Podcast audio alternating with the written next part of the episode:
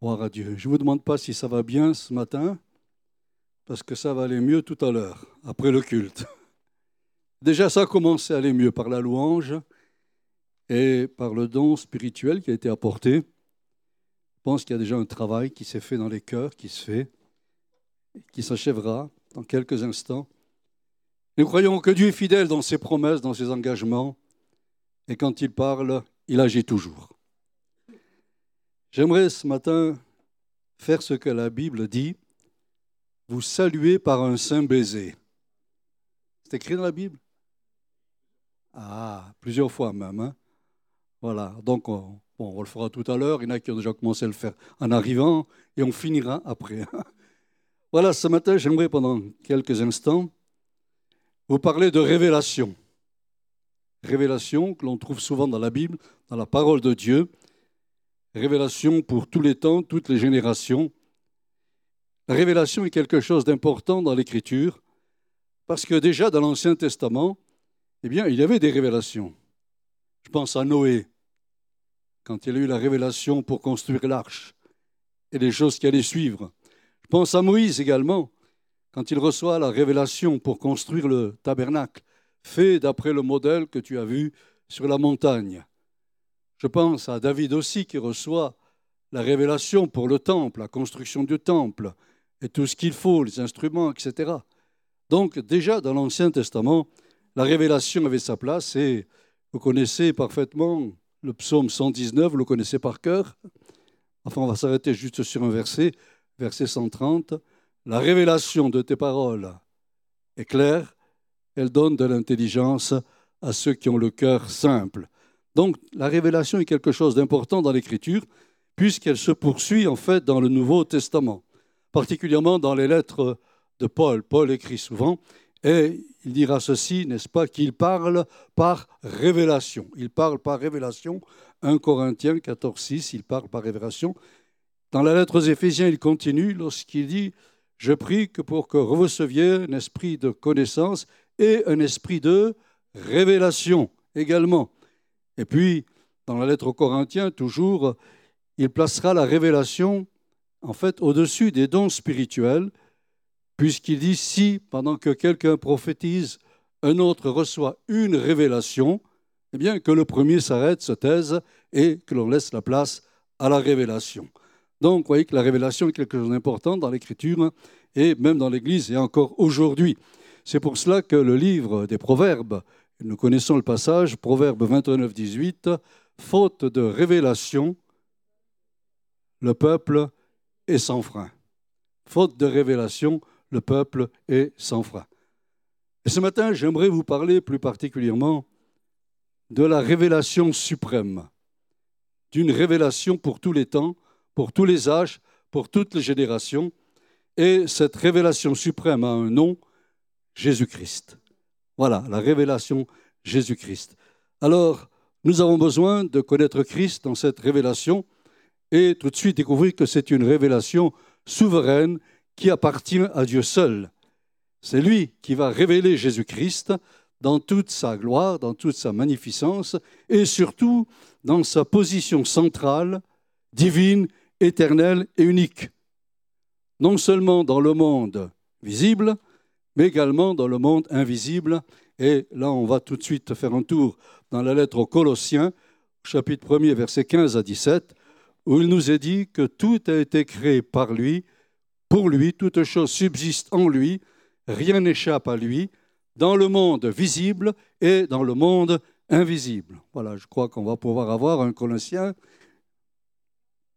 Colossiens chapitre 1er, versets 15 à 17. Tout a été créé par lui et pour lui dans le monde visible et dans le monde invisible. Il y a quelque temps de cela, un professeur diplômé de l'école d'Harvard, je ne sais pas si je prononce bien, c'est ça, hein Voilà, Harvard, Harvard.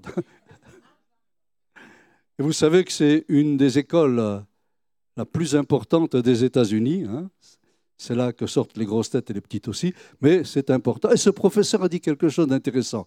Il a dit ceci, l'athéisme scientifique est en train de périr.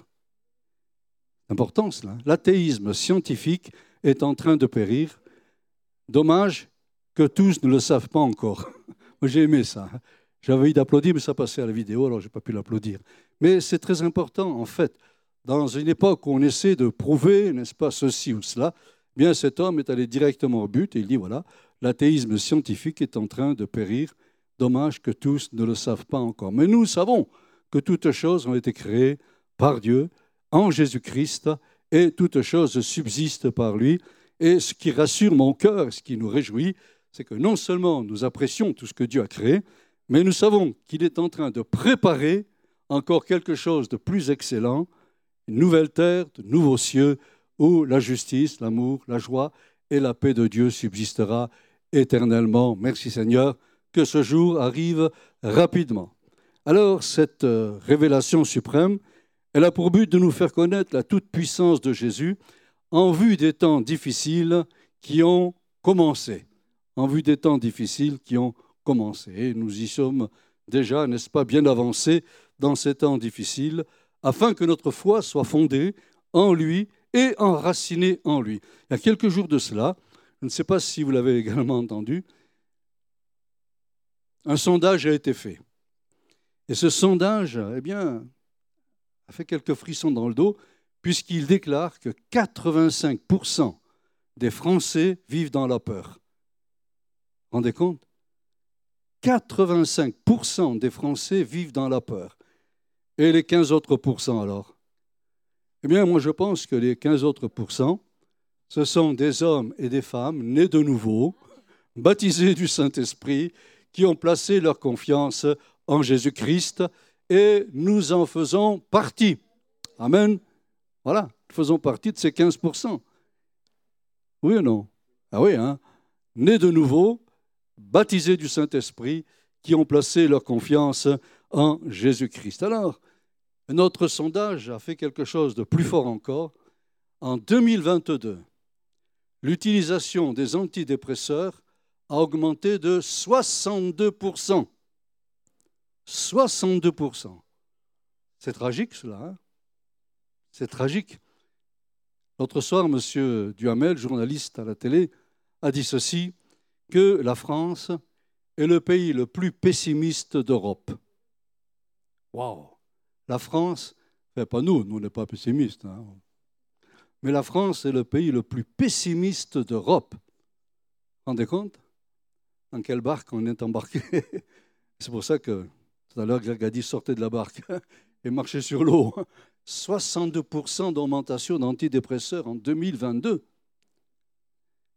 Il y en a un qui doit être vraiment très dépressif, puisqu'il n'arrête pas d'envoyer des missiles pour se sécuriser. Hein.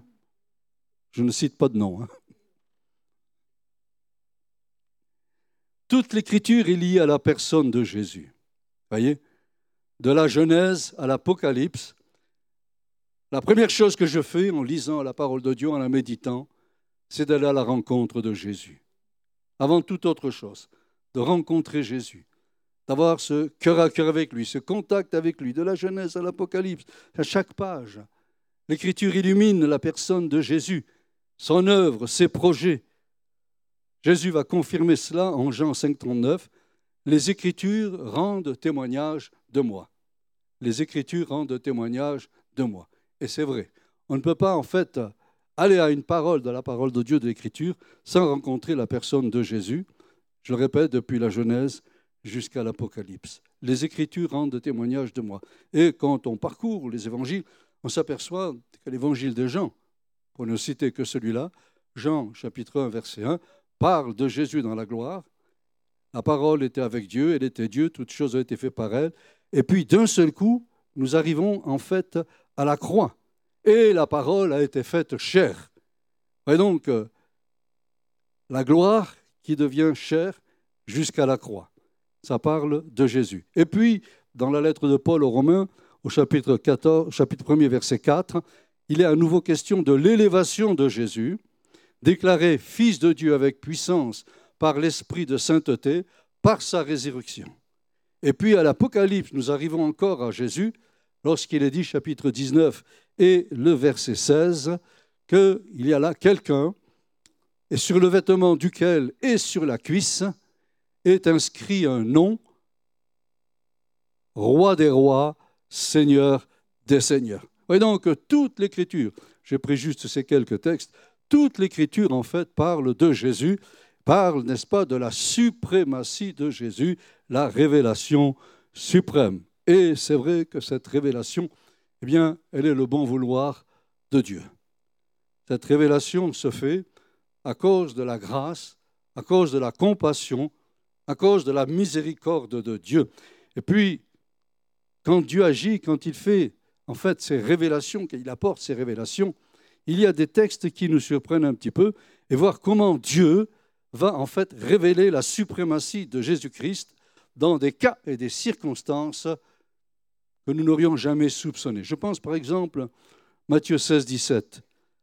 Jésus demande à ses disciples, Qui dit-on que je suis? Alors tout le monde va dire de la sienne, n'est-ce pas? Les uns disent ceci, les autres disent cela. Et puis Pierre vient et dit, Tu es le Christ, le Fils du Dieu vivant. Et vous vous rappelez ce que Jésus, ce que Jésus va dire Pierre, ce n'est pas la chair et le sang qui t'ont révélé cela, mais c'est mon Père dans les cieux qui t'ont révélé cela. Et je pense qu'à ce moment-là, le niveau spirituel de Pierre n'était pas tellement élevé, puisque Jésus va le reprendre sévèrement tout à l'heure. À ce moment-là, eh bien, n'est-ce pas, la révélation de la suprématie de Jésus est quand même faite à Pierre. Je pense à la Samaritaine, hein, Jean chapitre 4. Qui aurait fait une révélation comme cela à cette femme dont l'état moral n'était pas au top? Et pourtant, Jésus dit à cette femme, je suis le Messie. Plus encore à l'aveugle-né, dans l'évangile de Jean toujours, l'aveugle-né, rejeté, méprisé, on se moque de lui, tout cela. Et quand Jésus va à la rencontre de cet homme, eh bien, il fait aussi là la révélation suprême. Il se révèle à cet homme méprisé, rejeté, comme étant le Fils de Dieu, et nous dit que cet homme a bien compris, et il s'est mis à genoux et il a adoré. Et puis encore, plus loin, toujours dans l'Évangile, dans l'Évangile de Luc, quand Jésus meurt sur la croix, au centre, il est Jésus, de chaque côté, il y a un brigand. Hein, Luc 23, 39, 43. Il y a le brigand. Un crie, insulte, blasphème, et l'autre va dire quelque chose d'extraordinaire. Souviens-toi de moi quand tu viendras dans ton règne. Qui lui a dit cela? Lui qui est un brigand, qui peut-être a une vie dissolue, je ne sais pas, on n'est pas là pour juger. Et d'un seul coup, il a la révélation que Jésus est roi des rois, seigneur des seigneurs. C'est extraordinaire cela. Un homme qui n'est pas au top spirituel, une femme qui vit dans l'immoralité, un homme méprisé, rejeté par le peuple, et également un brigand qui est en train de mourir. Et chaque fois, il y a la révélation suprême, Jésus-Christ Seigneur. Et puis la révélation, en fait, s'accentue et prend de l'importance le jour de la Pentecôte.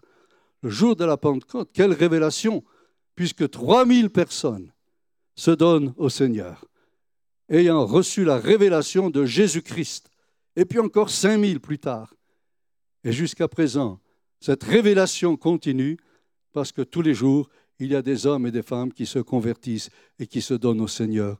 Alléluia. Je ne sais pas si vous avez entendu ou vu le témoignage de cette femme iranienne.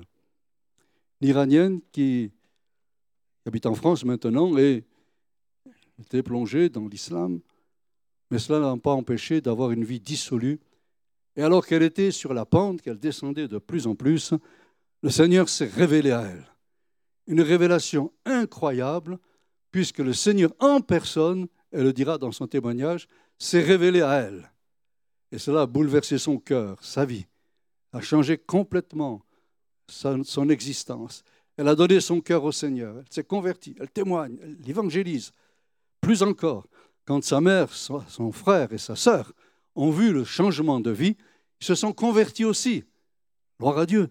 Et plus encore, le père qui était en Iran qui était en Iran et qui avait quitté sa famille, qui avait abandonné son épouse et ses enfants, un homme dur, avait retrouvé une autre femme, quand il a vu ce qui s'est passé dans la vie de son ex-femme, de ses enfants, il a été touché par le Seigneur, il s'est converti, il est revenu vers son épouse, il est revenu dans sa famille, et maintenant il glorifie le Seigneur. Alléluia, la révélation suprême qui change les cœurs et les vies, qui change l'existence de quelqu'un. Et béni soit Dieu, puisque j'ai appris certainement, vous l'avez appris, qu'actuellement en Iran, des centaines et des centaines de jeunes se tournent vers Jésus-Christ. Dommage que les médias n'en parlent pas. Hein. Au lieu de dire tellement de bêtises, si on apportait parfois quelques bonnes nouvelles, ça changerait un peu. Alors merci Seigneur, parce que la révélation suprême, elle est toujours, toujours, toujours d'actualité, toujours de nos jours. Et je pense encore à Paul, Paul qui est encore persécuteur à un moment donné, il y a cette révélation, et il le dira lui-même dans la lettre aux Galates, chapitre 1er, verset 11 à 7, 16. Il parlera de cette révélation lorsqu'il a plu à Dieu de révéler en moi son Fils à un persécuteur. Qui aurait révélé cela, un persécuteur? C'est pour cela que la révélation divine est pleine de miséricorde, de compassion, de grâce. Et on peut bénir le Seigneur de ce qu'aujourd'hui encore, dans un même état d'esprit, il y a toujours cette miséricorde, cette grâce et cette compassion dans la révélation de Jésus-Christ. Par la victoire, en fait, de Jésus-Christ à la croix, eh bien, le ciel s'est ouvert. Merci Seigneur, il n'est plus fermé. Hein. Déjà, Étienne, lorsqu'il meurt, peu avant de s'endormir, il dira, je vois le ciel ouvert et Jésus debout. Quelle vision extraordinaire. Hein. Mais le ciel est ouvert, gloire à Dieu. Et la révélation nous est accordée. Elle nous élève maintenant dans la connaissance de Christ, et je dis de Christ glorifié. Nous sommes entrés dans cette dimension maintenant de Christ glorifié. Elle nous fait entrer dans cette dimension éternelle et avec un projet divin. Et je trouve cela dans l'Épître aux Éphésiens, chapitre 2, versets 6 et 7, où il nous est dit que la, la grâce, l'amour de Dieu, nous a ressuscités ensemble avec Christ et nous a fait asseoir ensemble dans les lieux célestes. Nous a ressuscités ensemble avec Christ et nous a fait asseoir ensemble dans les lieux célestes. Alors, tout de suite, euh, précision, les lieux célestes, ce n'est pas un coin géographique, quelquefois perdu dans, dans le ciel, dans l'espace, mais je dirais que le ciel céleste, nous le vivons maintenant. Pourquoi? Parce que Christ est en nous. Amen. Parce que nous sommes le temple du Saint-Esprit. Nous sommes dans les lieux célestes. Nous vivons dans les lieux célestes. Et c'est une grâce qui nous est accordée. C'est une faveur qui nous est accordée. Les lieux célestes, c'est quoi? C'est un état d'esprit nouveau avec des expériences nouvelles. C'est cela. Voyez, nous vivons ces choses-là. Je parlais de ces conversions, je parlais de ces témoignages, je parlais de ce que Dieu est en train de faire. Nous vivons dans les lieux célestes. Nous y sommes dans les lieux célestes.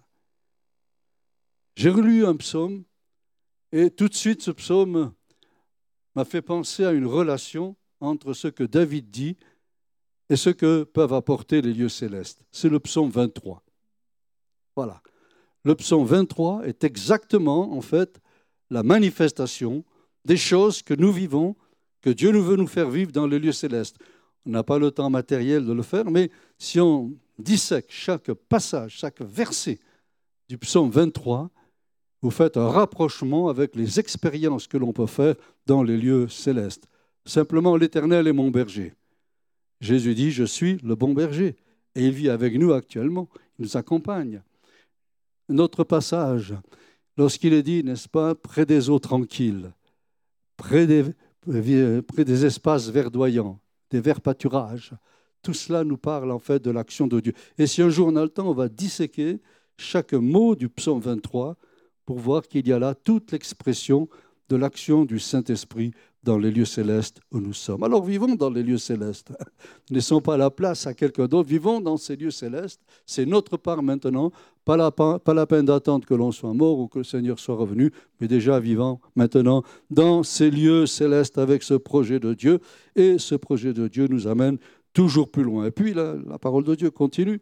Non seulement nous vivons dans les lieux célestes, mais nous sommes aussi dans le royaume du Fils de son amour. Dans la lettre aux Colossiens, Paul continue et il dit ceci, nous sommes maintenant dans le royaume du Fils de son amour. Colossiens 1, 13, 14. Et ce royaume, eh bien, c'est l'expression de la bonté de Dieu. Pourquoi? Parce que le royaume, en fait, est le lieu où se trouve manifestée l'abondance de l'amour de Dieu. Et il est à la fois Christ et il est à la fois le peuple de Dieu parce que le livre de l'Apocalypse nous dit qu'il a fait de nous un royaume, un royaume. Alors, la pièce essentielle de ce royaume. Et Pierre en a parlé un petit peu dimanche dernier, c'est l'amour. Vous croyez pas? C'est l'amour. Dans un monde de la haine, de violence, où on tue à chaque instant, à chaque moment, eh bien l'amour, c'est quelque chose de précieux. Et je pense que plus nous avançons, plus nous avons besoin de découvrir la dimension de l'amour de Dieu. À ceci, le monde reconnaîtra que vous êtes mes disciples si vous avez de l'amour les uns pour les autres. L'amour de Dieu remplit mon cœur et enlève toute animosité, toute rancune, toute amertume, toutes ces choses, n'est-ce pas, comme disait le don spirituel, qui font la guerre à l'homme, qui nous enfoncent. On a besoin d'être rempli de l'amour de Dieu. Si je dis que j'aime Dieu et que je n'aime pas mon frère que je vois, je suis un menteur, dit l'Écriture. Comment puis-je aimer Dieu que je ne vois pas et ne pas aimer mon frère que je vois Donc on a besoin de cet amour à chaque instant, à chaque moment. Bien sûr, ce n'est pas toujours simple. Et parfois, notre ancienne nature a tendance à reprendre un peu le dessus. Mais si je suis en Christ et si j'ai la révélation suprême, l'amour me permet toujours de triompher. Mes amis, plus nous allons avancer, plus nous allons avancer, plus nous aurons besoin de nous aimer les uns les autres plus nous aurons besoin de partager cet amour. Plus la haine et la violence grandiront dans le monde, plus le peuple de Dieu aura besoin de manifester cet amour, de vivre cet amour, au-delà peut-être de tout ce qui peut nous différencier, de tout ce qui peut nous séparer. Nous avons besoin de vivre dans la dimension de cet amour. Alors, à partir de ce moment-là, eh bien, nous avons besoin de franchir trois étapes majeures. Et la première étape, dans la deuxième lettre aux Corinthiens, chapitre 5 et au verset 16, Paul dit ceci. Ainsi, dès maintenant, nous ne connaissons personne selon la chair, et si nous avons connu Christ selon la chair, maintenant nous ne le connaissons plus de cette manière. Alors c'est très facile à comprendre, parce que, en fait, dans notre humanité, dans l'homme naturel, il est impossible de concevoir toute la richesse et toute la révélation de la suprématie de Christ. Nous voyons Christ humainement dans nos limites d'une manière restrictive. Nous le voyons, n'est-ce pas, à notre dimension. Nous le voyons avec nos pensées, nos raisonnements. Mais quand nous passons par la nouvelle naissance, eh bien, nous avons une nouvelle vision, une nouvelle approche de Christ, une nouvelle connaissance de Christ. Et aujourd'hui, nous ne le connaissons plus en fait comme on l'a connu peut-être avant, mais nous le connaissons dans sa gloire, dans sa majesté. Et Paul a bien compris cela dans l'expérience du baptême. Romains 6, 3 et 4.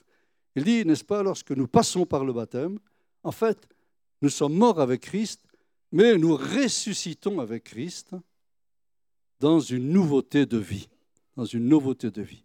Et aujourd'hui, la connaissance de Christ, n'est pas simplement le Christ qui est venu sur la terre, gloire à Dieu parce qu'il est venu, gloire à Dieu parce qu'il est mort sur la croix, mais parce qu'il est ressuscité et il se manifeste dans toute sa gloire. C'est comme cela que je connais Christ maintenant.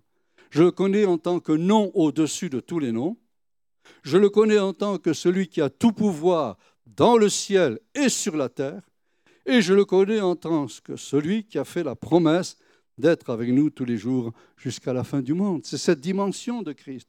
Je ne le connais plus en fait avec mes restrictions, avec mes limites.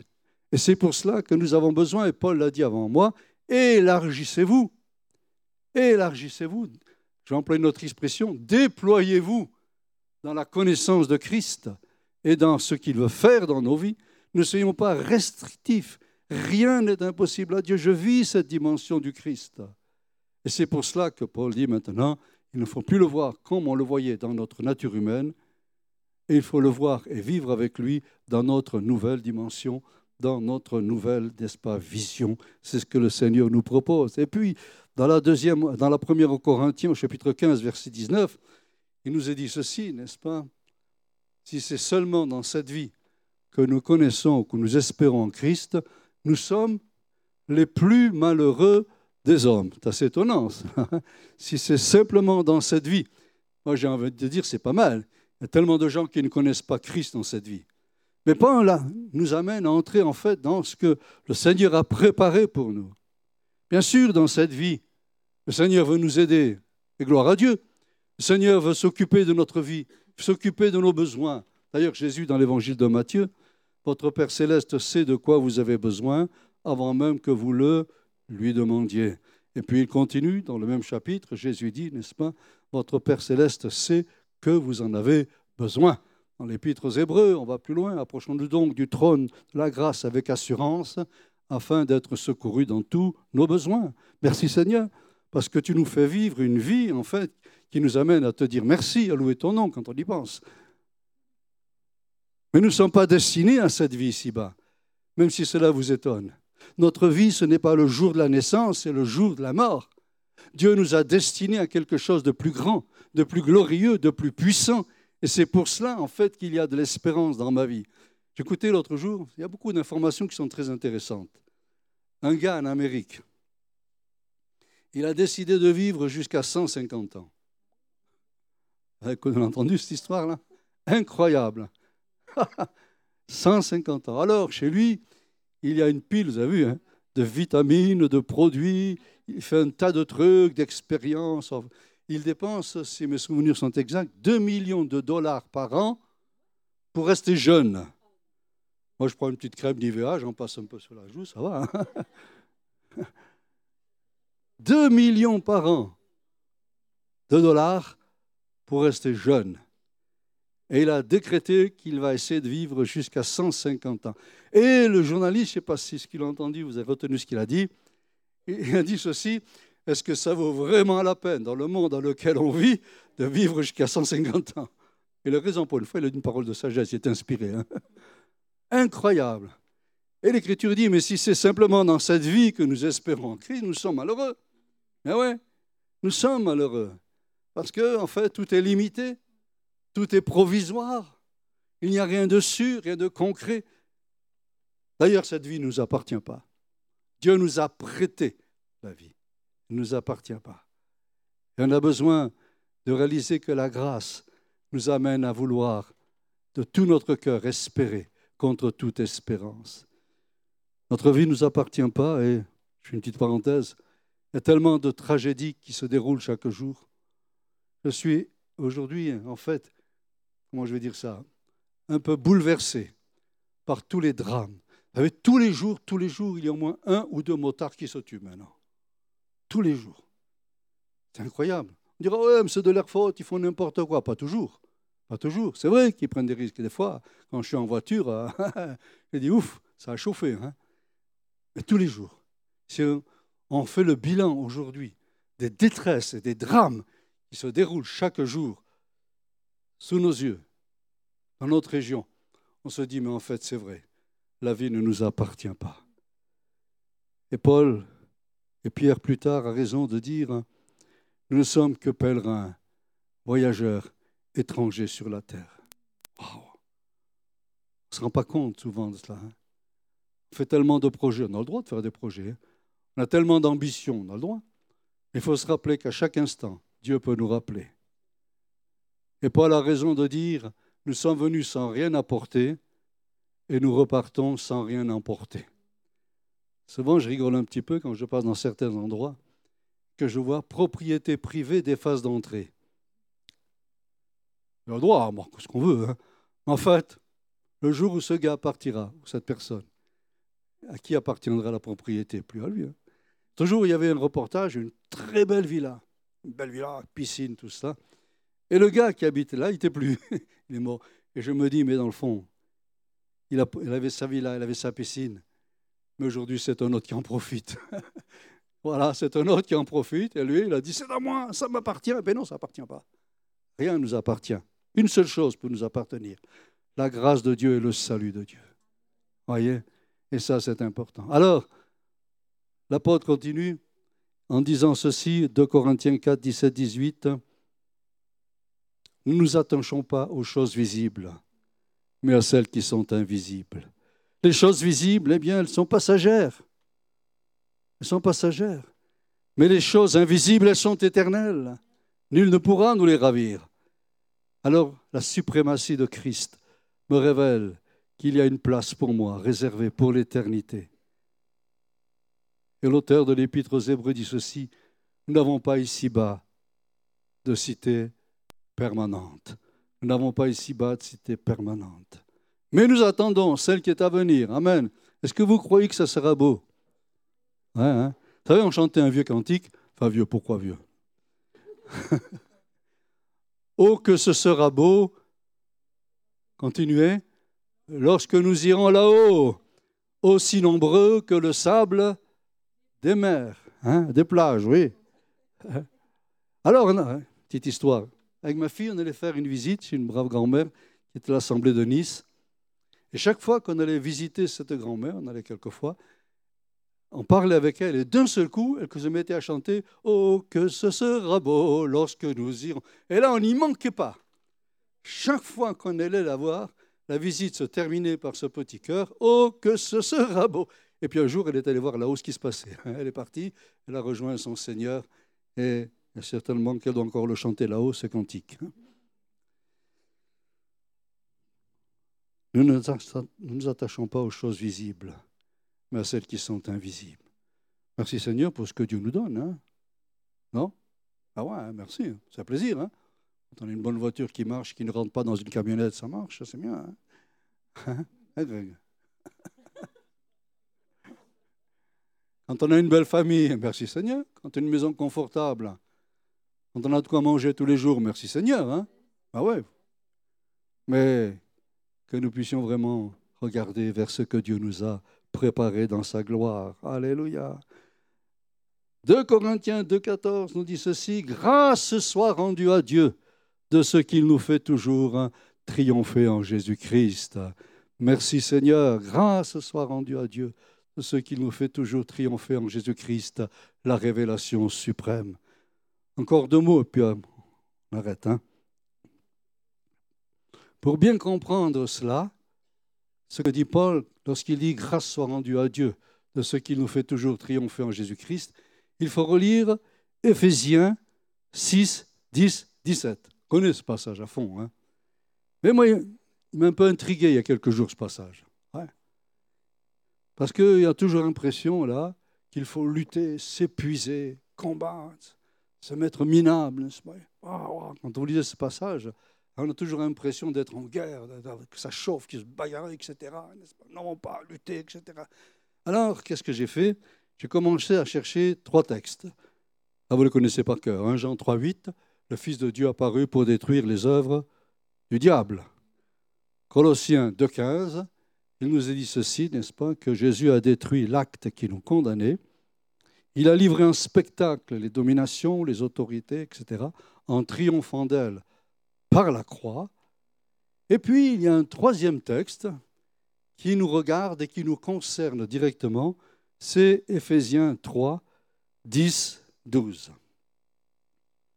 Et qui sont en fait reliés étroitement aux deux premiers, qui reçoivent en quelque sorte le bénéfice des deux premiers. Et ce texte nous dit, afin que les dominations et les autorités dans les lieux célestes connaissent aujourd'hui par l'Église la sagesse infiniment variée de Dieu. Christ a détruit les œuvres du diable. Il a triomphé des dominations. Cela, c'est pour lui, pour témoigner de sa seigneurie et de sa suprématie.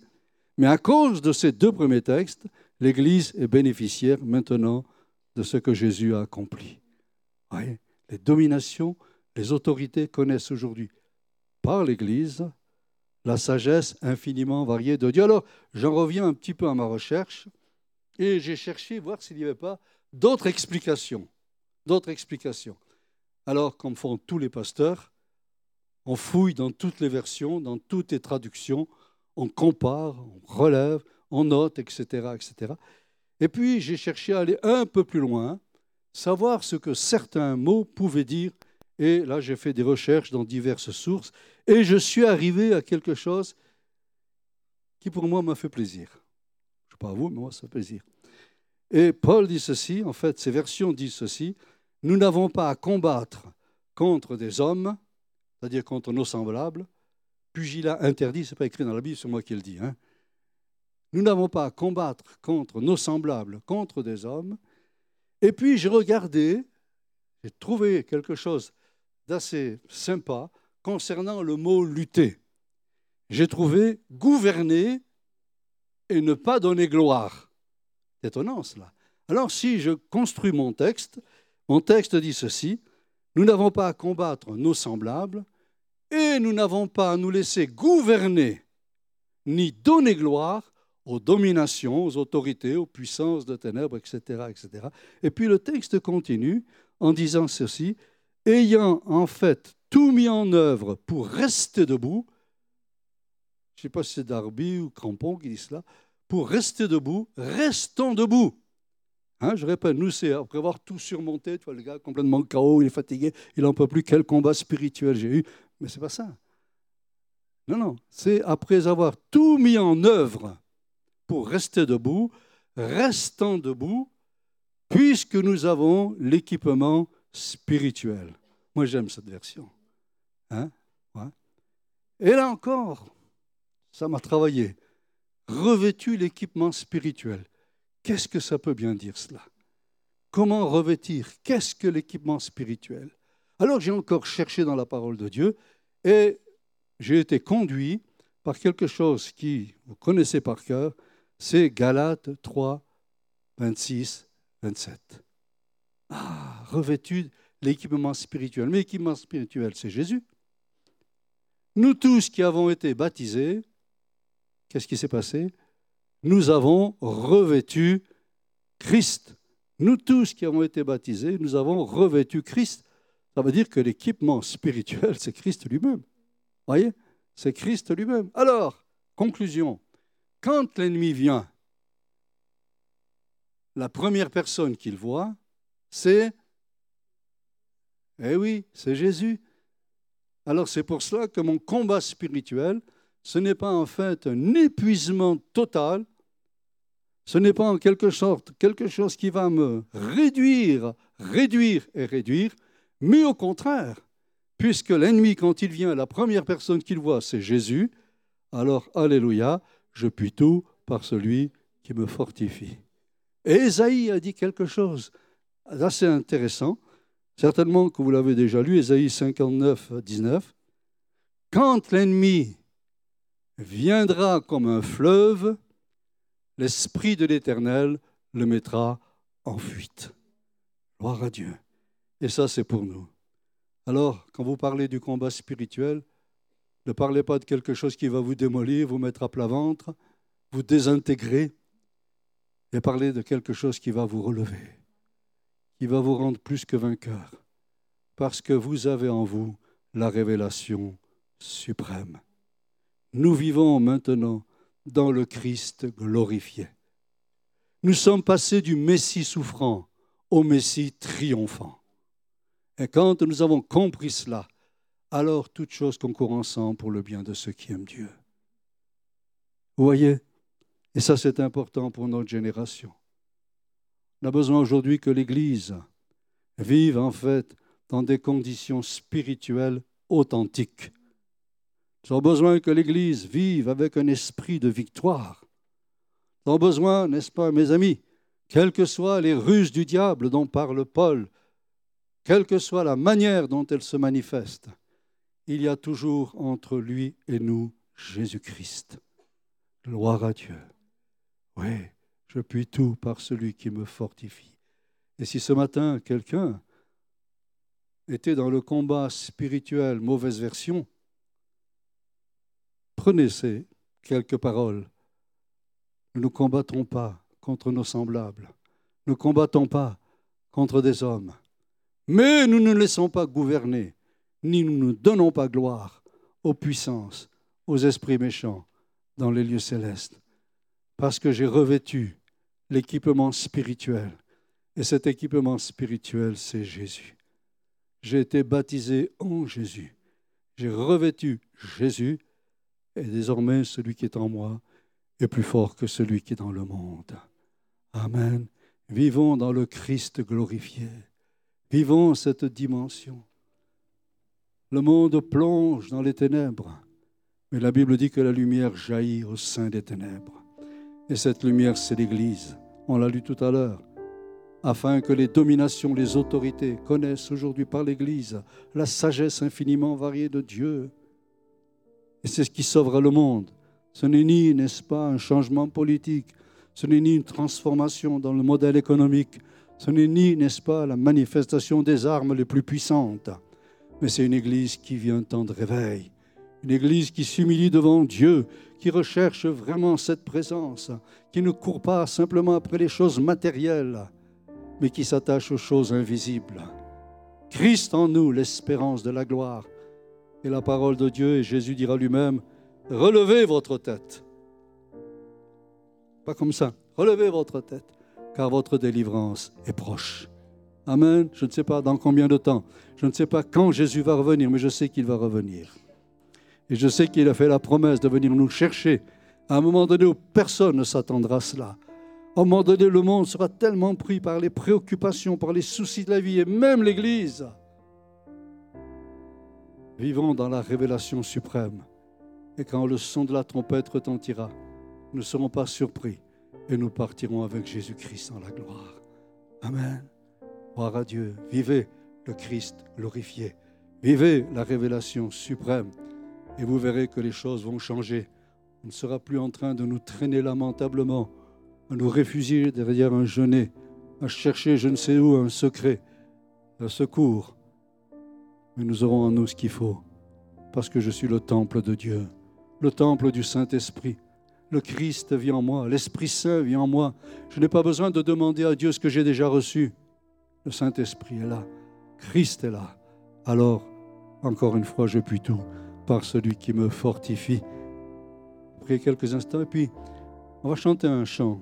Je à l'équipe de louanges de préparer ce chant. J'aime beaucoup ce chant parce qu'en fait, il confirme le Christ glorifié. Il est un peu basé sur quelques versets de l'Apocalypse, d'ailleurs vous le connaissez tous. Hein. Et puis après, on verra ce qui va se passer. Seigneur, merci pour la révélation suprême, pour le Christ glorifié. Nous ne sommes plus esclaves, nous ne sommes plus des mendiants. Ne sommes plus à la recherche, Seigneur, d'un potentiel secours. Nous avons tout pleinement Jésus-Christ. Ce matin, je confesse que je suis fils de Dieu, que je ne suis plus esclave, que j'appartiens au roi des rois, Seigneur des seigneurs. Tu nous as destinés à quelque chose d'excellent, quelque chose de meilleur, Seigneur. Et si le temps que nous passons sur cette terre est parfois un temps difficile, un temps de combat, je n'entre pas dans la résignation, je proclame qu'au travers de toute situation, Jésus se glorifie. Je proclame qu'il est Seigneur, Seigneur de ma vie, de mon couple, de mon foyer, de ma famille. Il est Seigneur dans l'Église.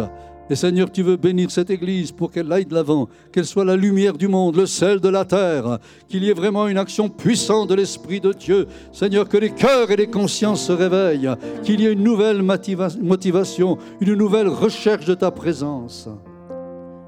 Seigneur, merci parce que ce matin, l'Esprit Saint agit. Ce matin, tu nous interpelles les uns et les autres à vivre pleinement communion avec le Christ glorifié. Alléluia.